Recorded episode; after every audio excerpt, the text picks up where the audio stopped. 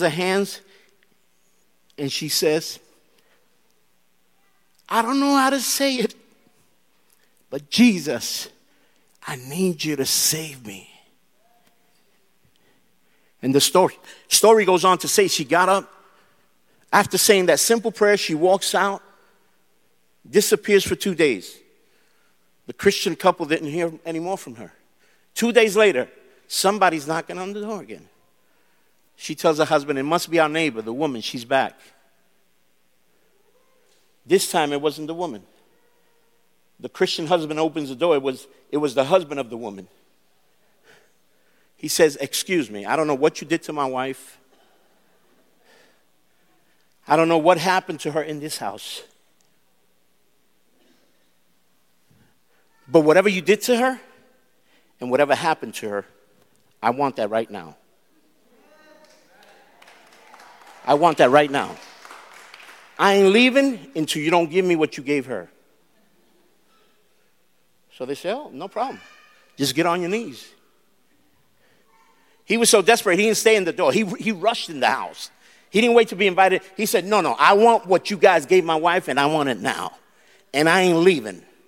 He didn't sit on the couch. He went to the kitchen. He said, I ain't leaving. Y'all got to give me what you gave my wife. So, right there on the kitchen floor, he kneeled down, raises up his hands. They lead him through a prayer of salvation. He leaves. Story doesn't end there. All of a sudden, they come back. We're not losing our house we reconciled. Something has come into our marriage. The, the alcohol habit that we had, the moment we made that simple prayer disappear. We don't have an attraction to alcohol anymore. So, what AA could not do, what psychiatric or psychological counseling could not do because they couldn't afford it and they couldn't have done it for them anyway, a simple prayer did it for this couple because that's what salvation is all about. As a matter of fact, if you look for the Greek word for the word salvation in the English lexicon, is the word sozo. S O Z O. That's the word for salvation. And I just want to read to you the definition of the word for salvation. The word sozo. Preserve or rescue from natural dangers and afflictions save from death, bring out safely from a situation filled with mortal danger, save or free from disease, save or free from demonic possession, to be restored, to receive a, a clean health, to enjoy a clean health, to get well, to keep and to preserve in good condition, to thrive, to prosper, to get well, save or preserve from eternal death. Salvation, folks, is more than what we've accepted. Salvation encompasses all that we are spirit, soul, and body. And so, you want to be saved, you want to become a Christian, all you got to do is repent. That's all you got to do. Acts chapter 2, verse 38. Peter, after preaching his message on the day of Pentecost, Right towards the end of his message, he said, Repent and be baptized, every one of you, in the name of Jesus Christ, for the forgiveness of your sins, and you will receive the gift of the Holy Spirit.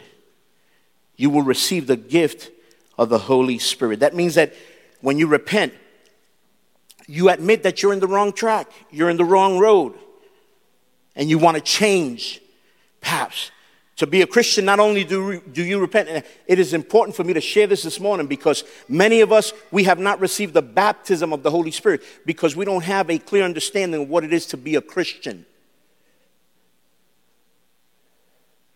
And so there's no way that we can receive the baptism of the Holy Spirit, that endued power that Jesus said would come upon us when we waited for the promise of the Father. We will never, a lot of us are ministering without the power of the Holy Spirit. We, we, we've understood salvation and we've embraced that, but we have not gone to the other step. We have not received the baptism of the Holy Spirit. And so we're ministering with no power. And so when you minister with no power, you can experience a level of success, but you will never experience the maximum success that God desires to give you. That's why when we come to Christ, we experience, if we really come to Christ, if we converted, if we repented, if we've confessed our sins, because that's also part of it. If you want to be a Christian, not only do you repent, not only do you convert, what is conversion? What's the difference between conversion and repentance? Repentance, you feel the conviction for your sin. You recognize that you're in the wrong track. But conversion is you make a conscientious decision. You make a determined decision. You said, I am going to change. And you realize that the only way you can change is by accepting Jesus. You accept Jesus. He comes and He gives you the Holy Spirit. He gives you the gift of the Holy Spirit. Now, there's a difference between the gift of the Holy Spirit and the baptism in the Holy Spirit. And I'm going to get to that at some point today. So, you receive the Holy Spirit. You've confessed your sins. Your sins have been forgiven. Because the Bible says that if any of us, if we confess our sins, amen, if we believe and confess with our mouths that Jesus Christ is Lord, is Lord, amen, not only does He save us, but He will forgive and cleanse us from all sin. So you convert, you repent, amen. You confess your sins, you're born again, amen. John, amen, chapter 3, we hear the story of this, this old scholar who came to Jesus in the middle of the night looking for answers. His name was Nicodemus. And Jesus tells him after he asks all the questions, what do I need to do and what, you know, how can I enter the kingdom of heaven and well, how can I be saved? And so Jesus said, all you got to do is be born again. And he says, but Jesus, hold on a second. I'm an old guy. how is it possible that someone at my age would be able to enter into my mother's womb again to be born? And Jesus tells him, and I'm paraphrasing, don't be foolish, Nicodemus. You should know better than that. You're a scholar. You know the law, you know the word, you know the Torah. You've read the book of the prophets, you've read the Psalms. Don't be foolish, Nicodemus. That's not what I'm talking about. He says, in order for you to be born again, you have to be born of the of the what? Of the Spirit. What does that mean? What that means is when God created us, He gave us the ability so that we can have intimacy, contact, relationship with God. That part of who you are, known as the Spirit, that is the part that God placed in you, and He put it there so that through your Spirit, you and God could be in communion. You could have contact and intimacy, fellowship with God. But what sin did to your spirit is it killed it. And so the only thing that's left of us because of sin, because of our first fathers, Adam and Eve, when they sinned, when they disobeyed, when they broke the covenant with God, and they did things their way, they committed sin. That sin killed them. It brought them spiritual death. And not only did it bring it upon them, but it brought it upon all their descendants. That's why every man and every woman that's born of the seed of man is born a sinner because we've inherited that sin. We've inherited that spiritual death. And so when Christ comes and he gives us the gift of the Spirit, the Spirit goes into that spirit, into that part of us that is dead, and he brings it to life. But until that happens, we are living life simply based on our soul and based on the requirements or the desires of our flesh. So if the spirit remains dead, we live our lives led by the soul and led by the flesh. That's why we have such a mess in humanity today.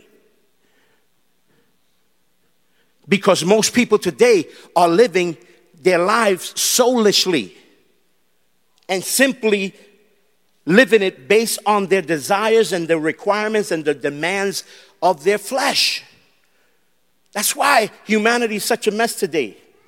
That's why we have so much hate. We have so much division. We have so much, so much bitterness and we have so much violence. Amen. Because we're living soulishly. You know who has a soul and who has a body? Animals. What separates you and I from animals is that an animal does not have a spirit. They only have a soul. What is a soul? It is a seat of your emotions, feelings. Animals have feeling. They love when you pet them. They, they come and they lick you. I, I just don't understand how people let animals lick them in their face. That's just not me. but, but that's the way of an animal expressing its gratitude. I just can't let an animal lick my face. It's just, ooh. I have problem with my own saliva. Don't let an animal saliva. But those of you that love animals, you and you love that, you know how it is, man. Animals respond that way because they have feelings and they reciprocate what you do for them by demonstrating their affection, their love for you. They have feelings. And so an animal has a soul, an animal has a body, obviously. So we have a soul and we have a body. But an animal does not have a spirit. We have spirits. But until that spirit comes, becomes alive, we function like. Can somebody say it so nobody blames me and say the pastor called us animal? See, but those of you, you shouldn't be, you shouldn't be worried here because we're all alive in the spirit. But until that spirit does not come to life, we're living our lives like animals. We're simply living our lives based on feelings and emotions, and we're living our lives based on what our flesh desires. That's why I want to get drunk, so I get drunk. My flesh wants to get high, so I get high. I want to sleep with everybody I can, so I go and I sleep with everybody I can, not thinking the consequences and the ramifications that that brings. But when Jesus comes into our lives, and our spirit is revived, now that aspect that God placed in us in order to have fellowship with us has come to life. The Spirit of God quickens and revives our spirit. And now we have this new life. Do you remember your experience when you first were born again? I'm talking to the born again people in this house. I'm not talking to the ones that have the label of Christianity and never had an encounter with Jesus. I'm talking to people that have been born again. Let me share with you and see if you could identify my experience.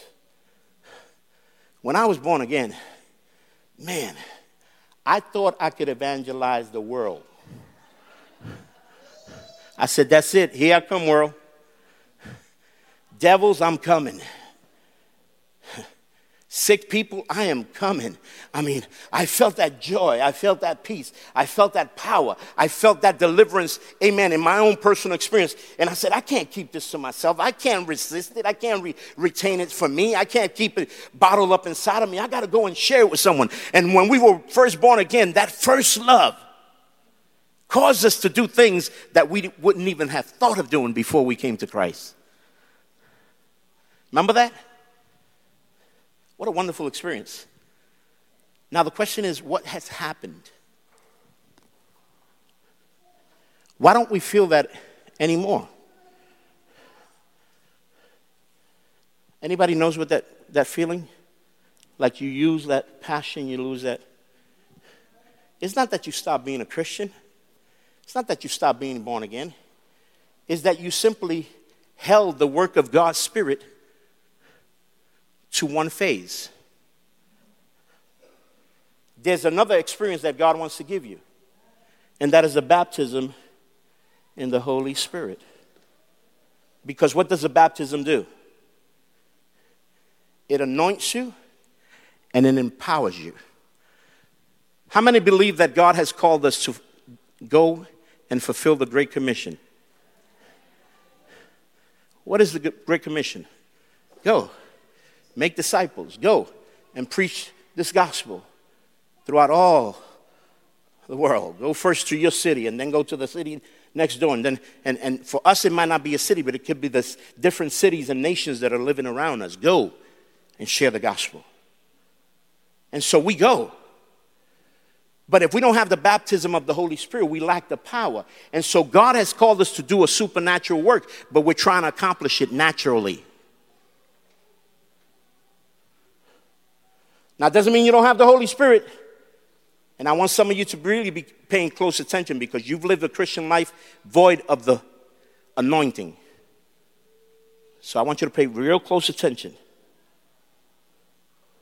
That's why you have no stability. That's why we've gone from being sheep to becoming goats. We're hopping and jumping and looking for the next the next fad. Even church has become a fad. We're looking for the church with the newest things, with the, with the best show, with all the good lights and all the great stages and, and the best worship team. And we're looking for a church a, that the preacher would, would, would, would, would motivate us and would encourage us and would speak sweet things to us and get us charged up so that we can go out there, amen, and live a prosperous life and, and, and, and, and because we, we're living soulishly. Though we have the Holy Spirit inside of us, we've limited Him to just being inside of us, but we have not allowed Him to flow from within us. And therefore, even as we go through the motions of coming to church and serving God and singing our songs and preaching our messages and teaching our classes, amen, we see very little result, if any, because we're lacking the power that endows us to do the supernatural. See, some people believe uh, Peter was a coward. But let me tell you something.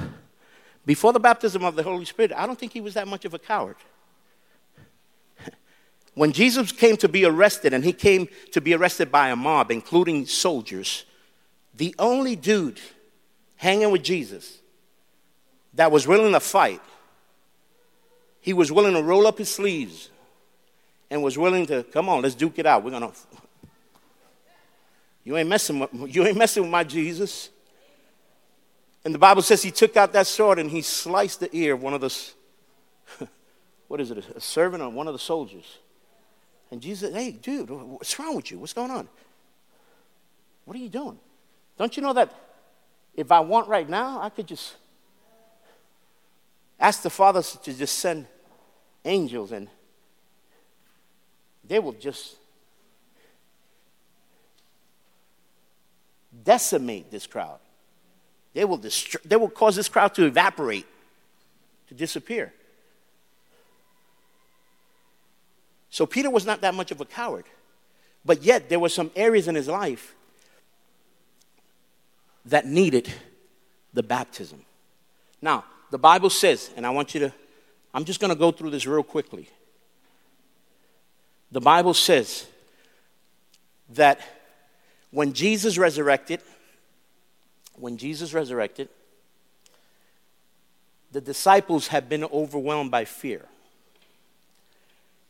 And they had gone and hidden in a room, right? When Jesus died and he was, he was on the cross and he was buried, the disciples were overcome by fear. They went and they hid in a room, a secret place, and they locked the doors behind them. But on the first day of the week, that first Sunday morning when Jesus resurrected, the Bible says that he appeared in that locked room, meaning he just, he didn't have to open the door, he just appeared in the room. And once he showed them the scars and, and, and he said, It's me. It's me. And they recognized that it was Jesus that he had resurrected. The Bible says that he breathed he breathed on them. And when he breathed on them, he told them, Receive the Holy Ghost, receive the Holy Spirit. I believe, me personally, I believe that was their conversion.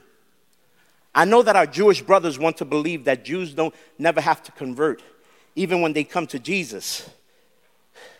There's a lot of Jewish brothers that believe that, even Jew, Messianic Jews, that they don't have to convert because they already are God's chosen people. That all they have to do is receive the, the Messiah, but they don't have to go through the process of conversion. That conversion is only for Gentiles. And I tell them the devil is a liar. Because if you read, when Jesus appeared to the disciples, he breathed on them the Holy Spirit. To me, that was their conversion experience. Because when we come to Christ, we receive, we are sealed by the Holy Spirit. We receive the Holy Spirit. He dwells, He comes, He revives our spirit, and now we are born again. But in spite of them receiving the Holy Spirit, in Acts chapter 1, Jesus tells them, Go to Jerusalem, do not move. I give you this great commission, but do not go anywhere until you receive the promise of the Father. What was the promise of the Father? The Holy Spirit. Now, why would they have received something that they already had?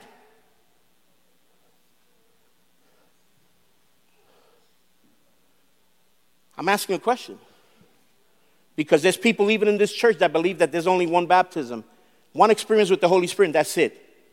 That the speaking in tongues and all the other manifestations, that they were, they were fulfilled and they ended with the early Testament church. That's a lie. You haven't read your scripture. After the, after the filling of the Holy Spirit that brings our spirit to life, we need that second experience. Jesus laid the example for the disciples. They received the Holy Spirit when he met them in that room, but he told them afterwards, Go and wait until you are endowed with the promise of the Father. And what was the promise of the Father? If you read the four Gospels, even Ephesians and, Peter, it calls it the baptism of the Holy Spirit. Meaning that we could have the Holy Spirit, but until we don't get the baptism of the Holy Spirit, we can be very good Christians and live good Christian lives. But in living good Christian lives, we could really be ineffective.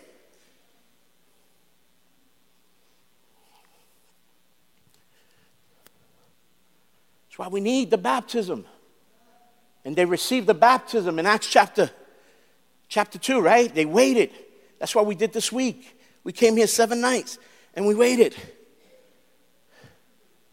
And there's people that had experiences these seven nights. Something happened in their lives. And I believe that's not only for these seven nights, I believe that this is the beginning of a new chapter in your walk with God, in this journey, in this Christian experience. This is a, a, a, the opening of a new chapter in your Christian journey. Because something happens when the baptism comes. Now, let me ask you a question. If the Holy Spirit comes once and that's it, how many of you believe that no man has ever existed that had the Holy Spirit, even from his conception, more than Jesus?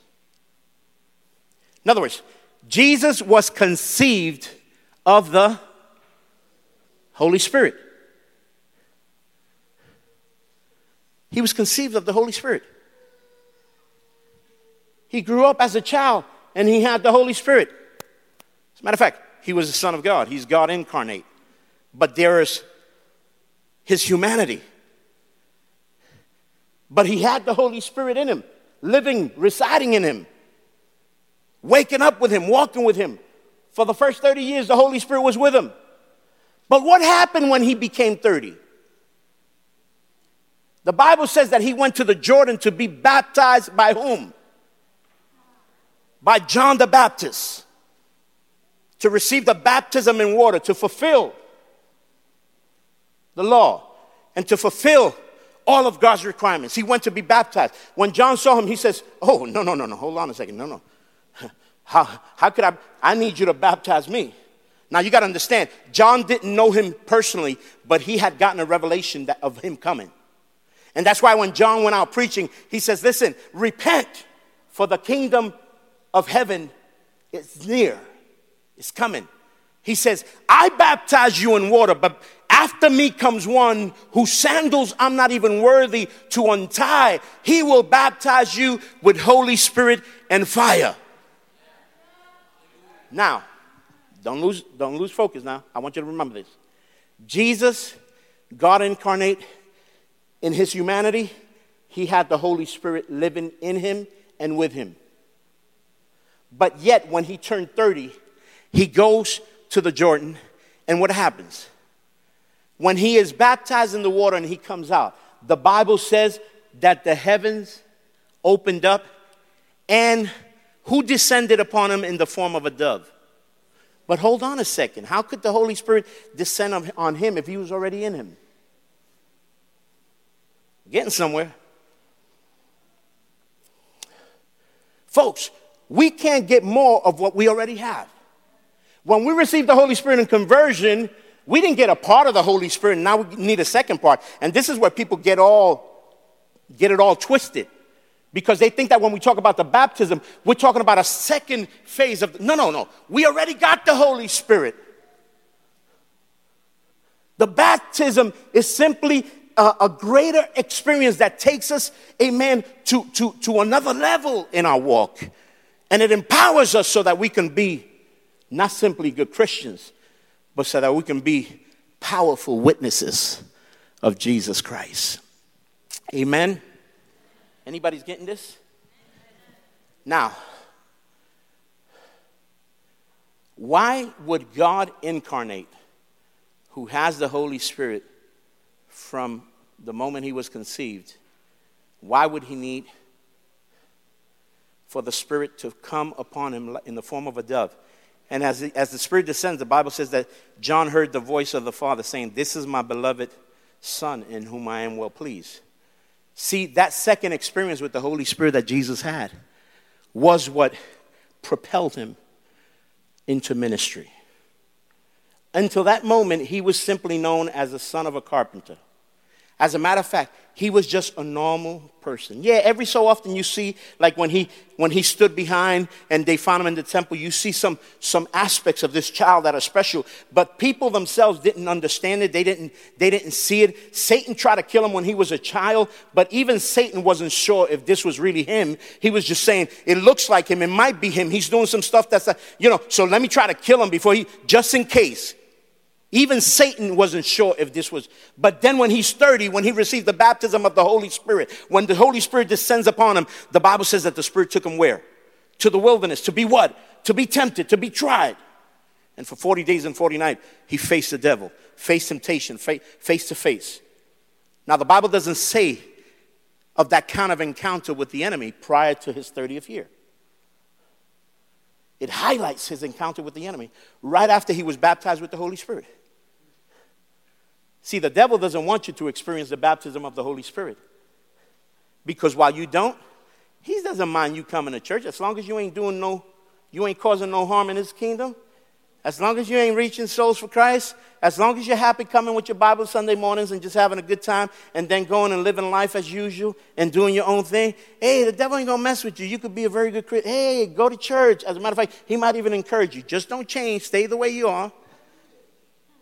Yeah, you might make it to heaven, but as long as you don't get anyone else out of my grips, just keep going to church, get yourself to heaven, and, and leave me alone and leave the ones that I have alone. Amen. But when the devil sees that you're baptized with the Holy Spirit, he's going to do everything possible to stop you because he knows now that you have a power. Amen. That you're not going to go out there to speak to people mere, mere, mere words of human wisdom, but now you're going with a demonstration of power. So that's why he's deprived many in the church of that baptism. And many of you have deprived yourself because you've embraced erroneous theologies and philosophies of man.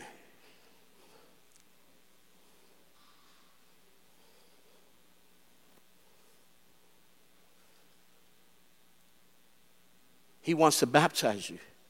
He wants to fill you. He wants to empower you so that you can go and do the work and see results. Amen.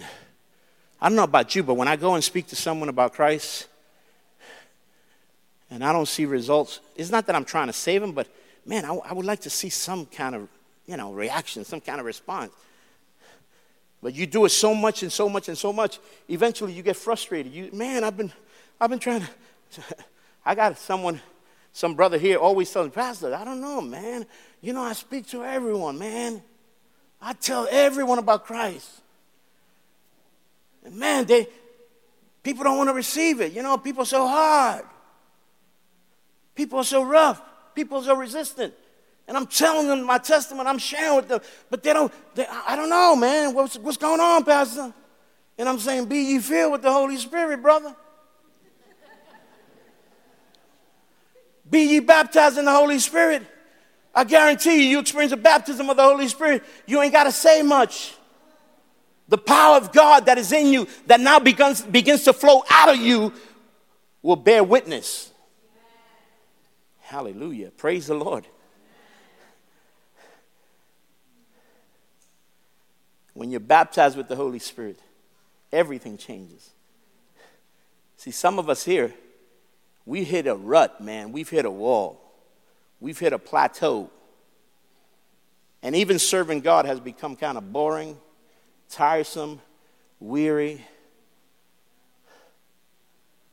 And so we've settled to have the Holy Spirit in our spirits, but we have not allowed that second experience, which is what causes for rivers of living water to just flow. Not simply in me, but out of me. And not only have an impact on me and my family, but the world that surrounds me. That's what the baptism of the Holy Spirit does. You can't settle to live soulishly. You can't be selfish and just say, as long as I make it to heaven. I used to know I, have, I had a sister in Christ that, man, my mother would beat the living daylights out of her.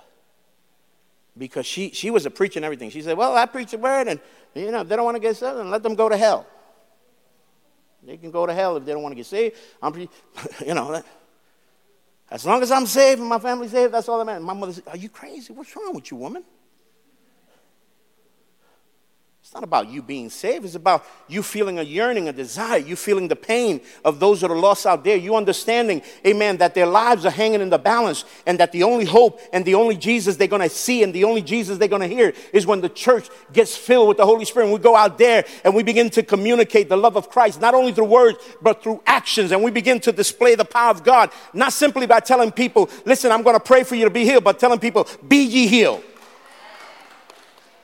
It's the power power of the Holy Spirit is what brings us to that level. You can't settle to live a soulless Christian life. You know what happened with your first love? You received it.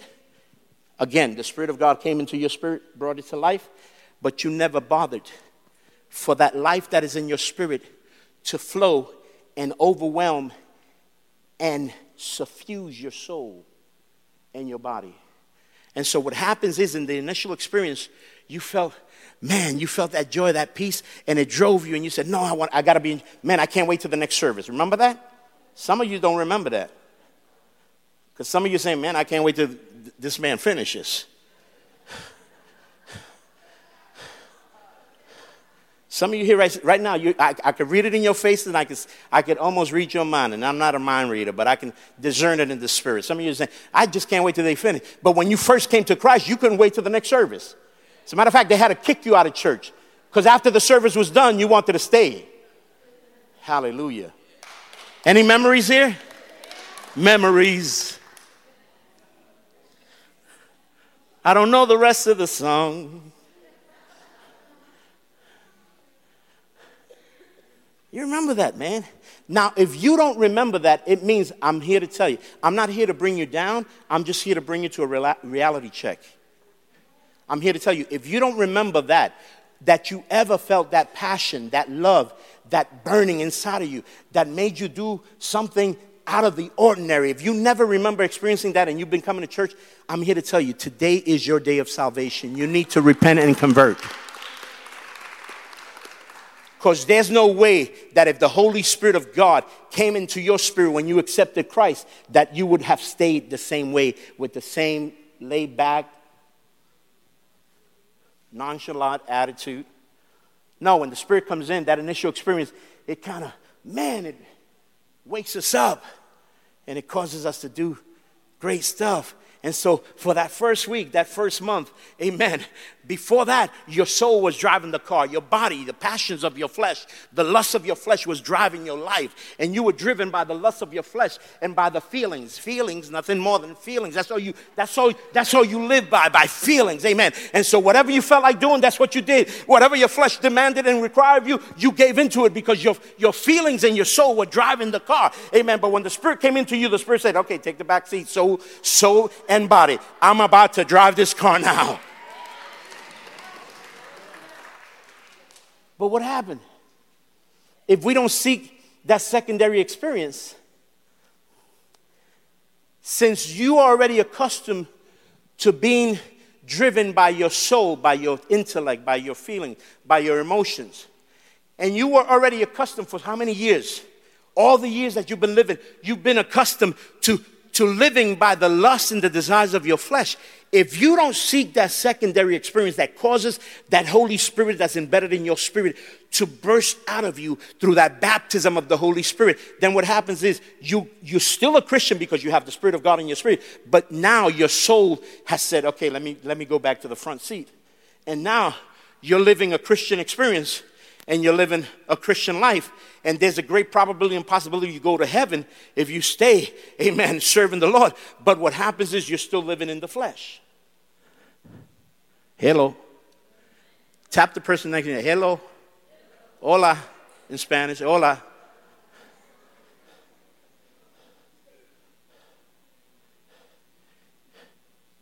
And so the church is full of a lot of soulish Christians. You know what the Bible calls them?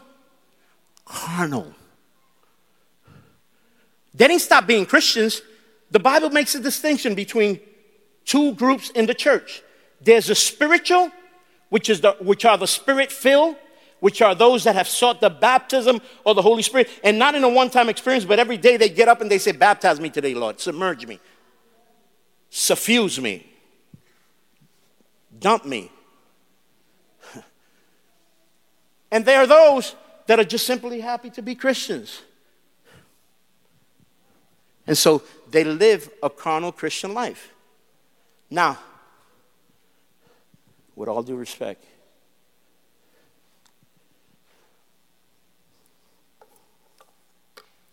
I'm not here to insult anyone. Again, I'm here to shake you and wake you.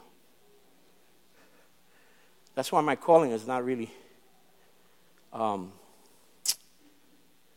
is not really desirable by many today. Because many today are driven by, you got pastors that are pastoring simply on their soulish and fleshly nature that are not operating. And they're good pastors because they studied. They learn to be pastors in the cemetery. I mean, in the seminary. In the seminary. And so the seminary kind of prepares them, is almost like an assembly line, prepares them, educates them, gives them a lot of theology, a lot of intellect, but void of power. And so you got a lot of pastors that started ministry simply based on their soulish behavior and on their flesh. And that's why you got a lot of pastors and you have a lot of scandals that happen in the church immoral, situations situations of fraud, stealing money, and, and, and doing behavior that is not worthy of the call of pastorship. But when you have the Spirit of God and you know that God has called you, you understand that you're not here to please and to entertain, and you're not here to stroke. You're here as a voice of God to speak the word of God, to bring forth the heart of God to the people of God that are willing to receive it. Now, and so my, my ministry is not easy, but this is who God called me to be. And so I'm, I'm going to challenge you. And I'm going to tell you, there's many people even here that are soulish. They're lacking the baptism of the Holy Spirit. Folks, when you have the baptism of the Holy Spirit, and when the river of God is flowing, and you hear, Pastor Gabe was saying, not the pastor, she was simply a jar of clay that God chose to use last Sunday. And she was even hesitant in doing that because that was not part of her message. I remember when she paused, she said, hold, hold, wait, wait, wait a minute. Hold on a second. Should I do it or should. Hold on a second. I, I really sense that God is calling us to to come for seven nights and just spend an hour from seven to eight in this altar seeking a baptism, seeking a refreshing from the Holy Spirit. Now, soulish folks said, You're right. My life is too busy. Pastor don't got the stuff that I got to do. I got a lot of stuff to do. you know, I got I get out of work and I want to run home. I want to take a bath. I want to have my dinner ready. And so, and so they just said, no, we're not going. Hungry Christians that are led by the Spirit said, I, I had guys come in here grubby. I don't want to say stinky because I didn't really smell them. But they came in with their work clothes, man. But they made it here. They were here. Because when you're spiritual, you respond to the beckons, to the plea of the Spirit. The Spirit of God pleaded with us last Sunday in the message and said, I would like for you to spend some time. Give me some time this week. I'm calling you to do something out of the ordinary and come. And the truth of the matter is that many of you here, that didn't mean diddly squat to you. You just kept doing your same old, same old. And folks, you, you didn't stop being a Christian. You're a good Christian. You're a very good Christian. As a matter of fact, you look like very good Christians. You're heaven bound. But until we don't respond to the plea of the Spirit, and until we don't understand that when God speaks in this house, though He's using human vessels, it is Him speaking, we're, all, we're going to stay in the same rut. And so Christianity is going to be boring. Christianity is going to be a burden. As a matter of fact, those of you that came this week, I pray you didn't come because you felt obligated. I pray you came because you, you heard the calling of the Spirit. And you said, I'm willing to do, because if you come out of obligation, that's not pleasing to God either. You got to come because you heard the voice of the Spirit calling. Come, I want to spend some time with you. I want to fill you again. I want to refresh you. I want to renew you. I want to baptize you. I want to fill you again. I want to empower you. I want you to get that fizzle again. I want you to get that, that joy again. I want you to get on that fire again that you felt when you first encountered me. And that's what it's all about. If Jesus needed it before he went out and, and, and healed the sick, and set the captives free and delivered people that were demon possessed, if he needed that endowment on the day that he was baptized in the water, if he needed that outpouring of God's Spirit to come upon him to do his ministry, then with all due respect, who in the world do we think we are to say, I'm satisfied with just having the Spirit and being a Christian, but I don't believe and I don't want that second experience? We need it. And so, my call to you this morning, as I end, I didn't even go into my outline. Just if you're tired of the same old, same old, or you feel that you've been even doing ministry, that's why today I didn't want, uh, better yet, the Spirit of God didn't want the teachers to go. Because even teaching and preaching and singing and doing all the stuff, all the religious activity, if we, we don't have the power, the baptism of the Holy Spirit, even that gets to a point where it becomes boring and it becomes burdensome. And it makes us feel heavy, heavy laden. Ministry, there's no longer joy in ministry. Now you, you do it more out of obligation or because you're on staff or But I don't know about you. I don't want to minister another day. I don't want to pastor another day. Unless I have that continual outflowing of God's Spirit flown from me and having an impact on the world around me. Amen? That's it. I'm done. Anyone here needs that refreshing? Anyone here has never experienced that and you want to receive that baptism, you are a believer, but you want that river to flow from you. Amen. I'm just going to ask you to stand. We're not going to do a whole, you know, we're not going to do a circus here. I'm not going to blow on you or hit you on the forehead with my hand and or push you so that you can fall. No, that's not. I'm not into that. I am not into that. I'm so against that stuff. I don't think I have to help the Holy Spirit. I think He's powerful enough to do it on His own. Now, The only thing that determines whether you receive it or whether you don't is number one, are you a believer? Number one, you're a believer, you're a Christian. Okay? Number two, do you want that second experience? This is unbelievable. Listen, these two guys are the, probably the newest people here. These two, right here. I was watching them during worship. I saw Christians here that have been here a great portion of their lives. These two babes in Christ, the Bible says that out of the mouth of a babe comes forth a glorious praise. This guy comes up here and he's worshiping. And she comes with her walker. And some of us, man, we are so full of. Right now, we're going to leave out of this place. We're going to go play soccer. We're going to go play basketball. We're going to go jump in some pool.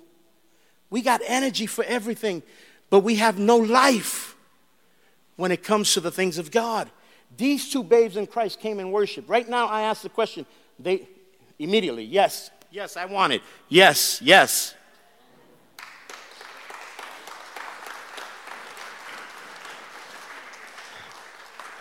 So if you want it, then all you got to do is say, God, just repeat after me.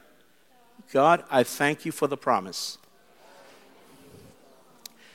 I thank you for my salvation experience.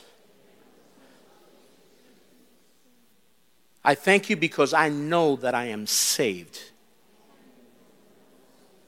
I have your Holy Spirit living in my spirit. He is in me. And I thank you for that presence that is in me. Now, God, I want that presence to flow from me. I don't want to contain it any longer. I want it to be released from within me. I want it to flow like a mighty river because I am tired of being just a status quo Christian. I want to now be a spirit filled Christian that is re- ready to take on the supernatural task that you have given us, but in the power and in the might of your spirit.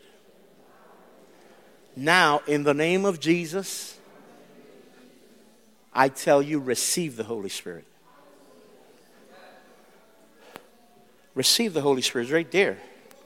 Receive the Holy Spirit. He's right there. He's right there. As I tell you, when I first experienced this, I just began by praising emotionlessly. I had no feelings. I felt no fire. I felt no fuzz. I felt no, no, no, no, no electricity. No. I just began to praise God. And in my praising God, I said, Thank you, God, for the baptism of your Holy Spirit. I don't feel anything. I don't see anything. I can't, I, I, I, am looking. I don't find anything. But I thank you because if it's the promise of the Father and He said He would fulfill it and give it to those who ask, then I've asked and I'm believing that I got it. Now, I dare you to raise your hands as high as you can as a sign of surrender and say, Holy Spirit, along with my spirit, take control of my soul and take control of my flesh. I give you the right to take the driver's seat of my life. And wherever you lead me, I will follow. Whatever you ask of me, I will do in the name of Jesus. Amen and amen. Hallelujah. Hallelujah. Praise God. Praise God. Now give him a crazy praise.